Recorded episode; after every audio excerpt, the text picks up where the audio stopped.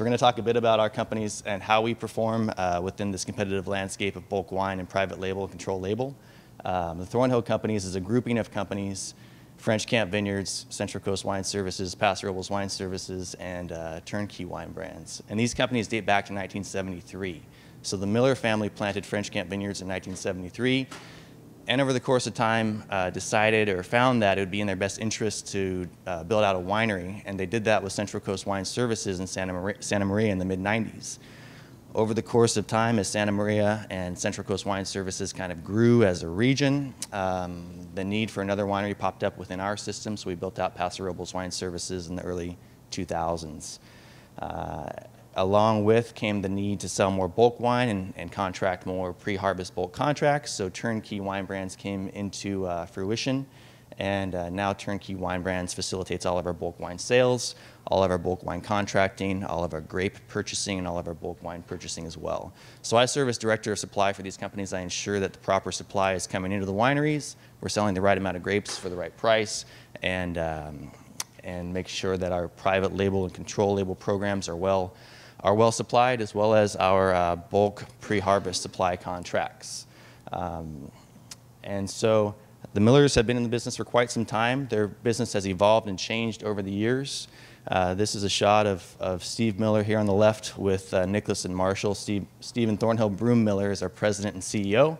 Nicholas, Nicholas and Marshall are our, uh, our VPs, our vice presidents of sales and vice president of finance and operations, respectively. And so they very much run our company and uh, help guide the direction of, of what it is that, uh, that we do.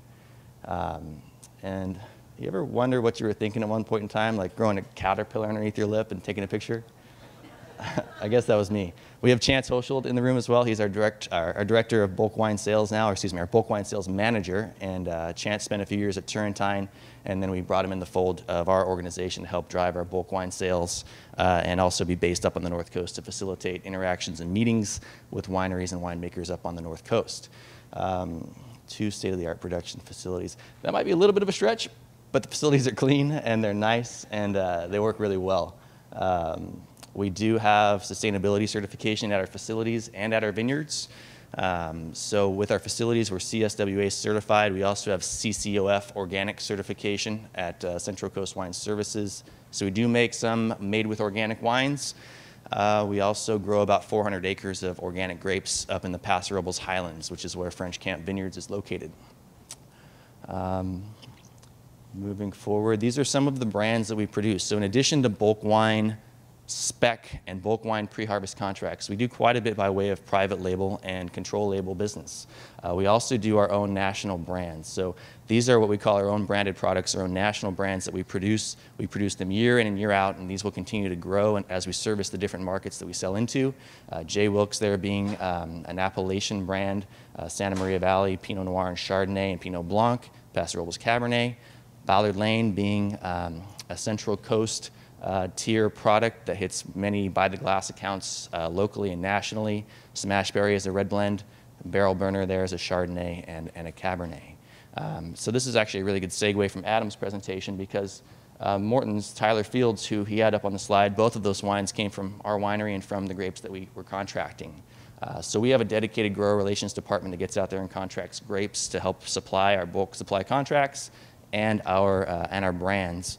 And uh, those, those two uh, wines that you saw in the last presentation for Morton's actually came from our facility as well. These are some, some control label brands that we produce, Trace Marias, Our Bryce, and Dirt Diva. Uh, my associate Jim Kopp, who will be presenting after me, will speak a little bit more about this side of the business while, while I'll focus more on the supply side because that's what I do. Uh, but ABC Liquors, Applejacks, Lidl, Lionstone, Morton, Specs, Total Wine, Trader Joe's, amongst others, are folks that we uh, do business with. And this is a business channel that's been growing for us. We've been figuring out more and more over time. Um, in the grand scheme, it's relatively new. Um, we've been doing private label type business probably since 2000 and, uh, 2006, 2008. Um, still, we're growing in that vein, and we're also growing quite a bit in the vein of bulk pre-harvest supply contracts. So we're going to talk a little bit more now about uh, bulk wine market challenges, things that are perhaps impediments to doing large volumes of business. And uh, first things first, is, is anybody from Cleveland in the room? No? Because We're going to talk about loyalty, or in this case, lack thereof. And, uh, and he looks good in yellow, doesn't he? Laker yellow. Anyways, um, with bulk wine business, oftentimes buyers want to have a selection in front of them. So it's not to say that it's insurmountable in terms of getting over this lack of consumer loyalty. And consumer loyalty in the bulk business, of course, is winemaker loyalty.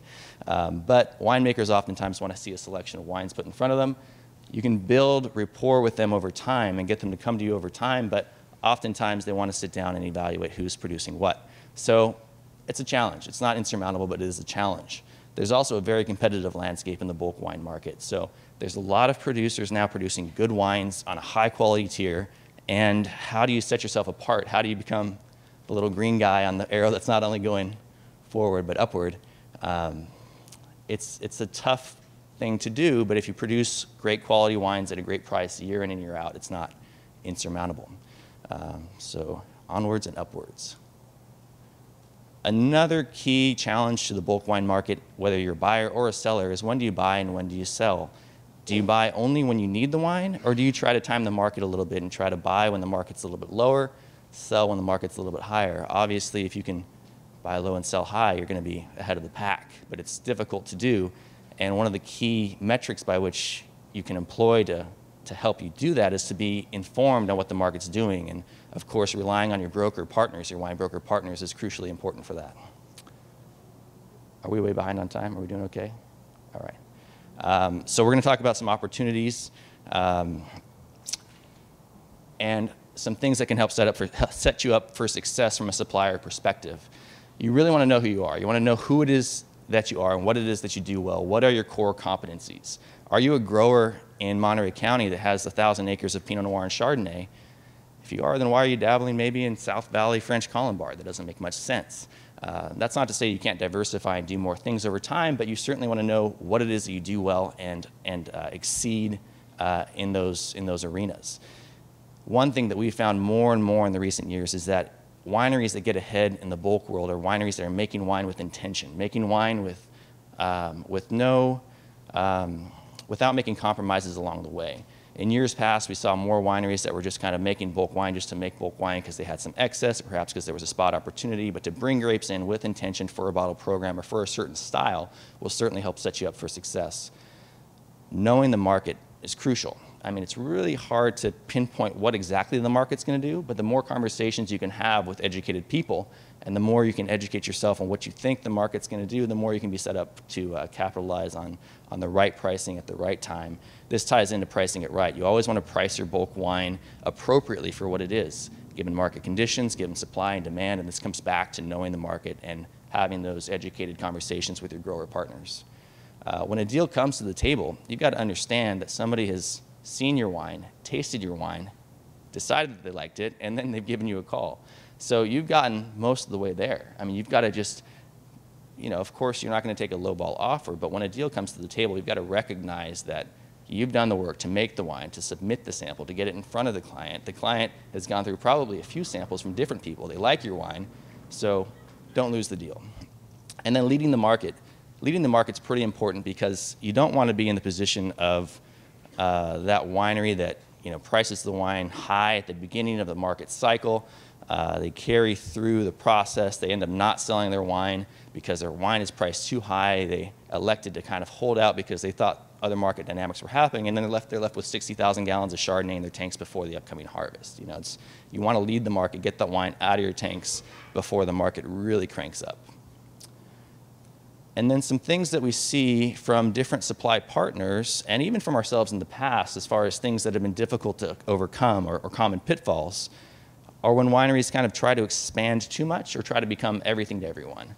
Obviously, if your core competency is making wines in that 15 to $30 retail price point category, it's going to be tough for you to compete in the $4.99 category. Um, for us, with our, with our company, where we really exceed is in the 12 to $40 retail price point. We're focusing on coastal wines for the most part, from the Central Coast and the North Coast, also some Napa Cabernet. Um, but that's really where we excel. There's certain things that go above that price point for us, and anything that needs to go below that price point for us, we end up sourcing and buying from other producers that can make it at a, at a cheaper cost. We don't have tanks that allow for you know, 12 load fermentations at one time. We can ferment one or two. So we know that. We don't try to be who we're not capable of being, and I think that's pretty important. Um, oftentimes, there's really no excuse for anything other than stellar quality in the wine business these days. There's enough technology, there's enough experience uh, to where you should never be in the position to where you've shown a wine to a client that's got a flaw or a fault.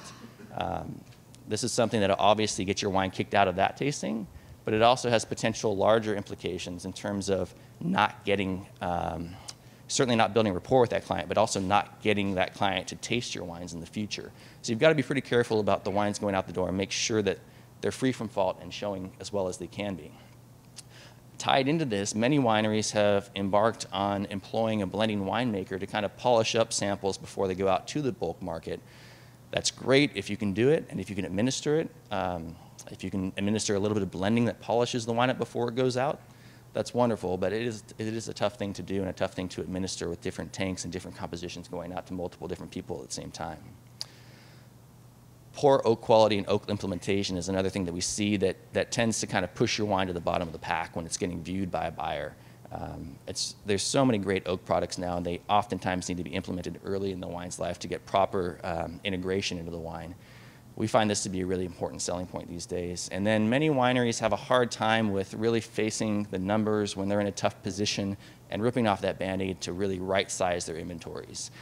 So that's a really important piece of the puzzle as well. If you're making bulk wine and you're having to crush grapes year over year, you want to be able to have your inventories right sized such that your buyers look at what you have, they respect what you have, and they also don't um, see that you're long on prior vintage wines that just push you into a really tough position, not only in terms of the carrying cost of those wines over time, but also in terms of the fact that wines, when they last, when they sit too long in your tanks, they tend to degrade in value.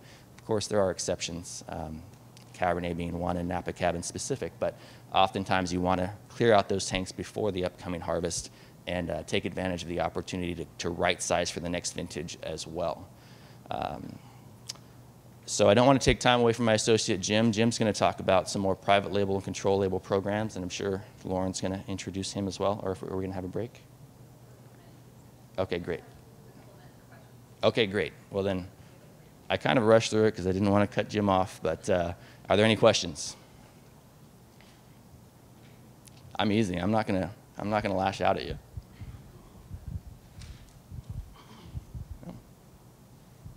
All right, thank you.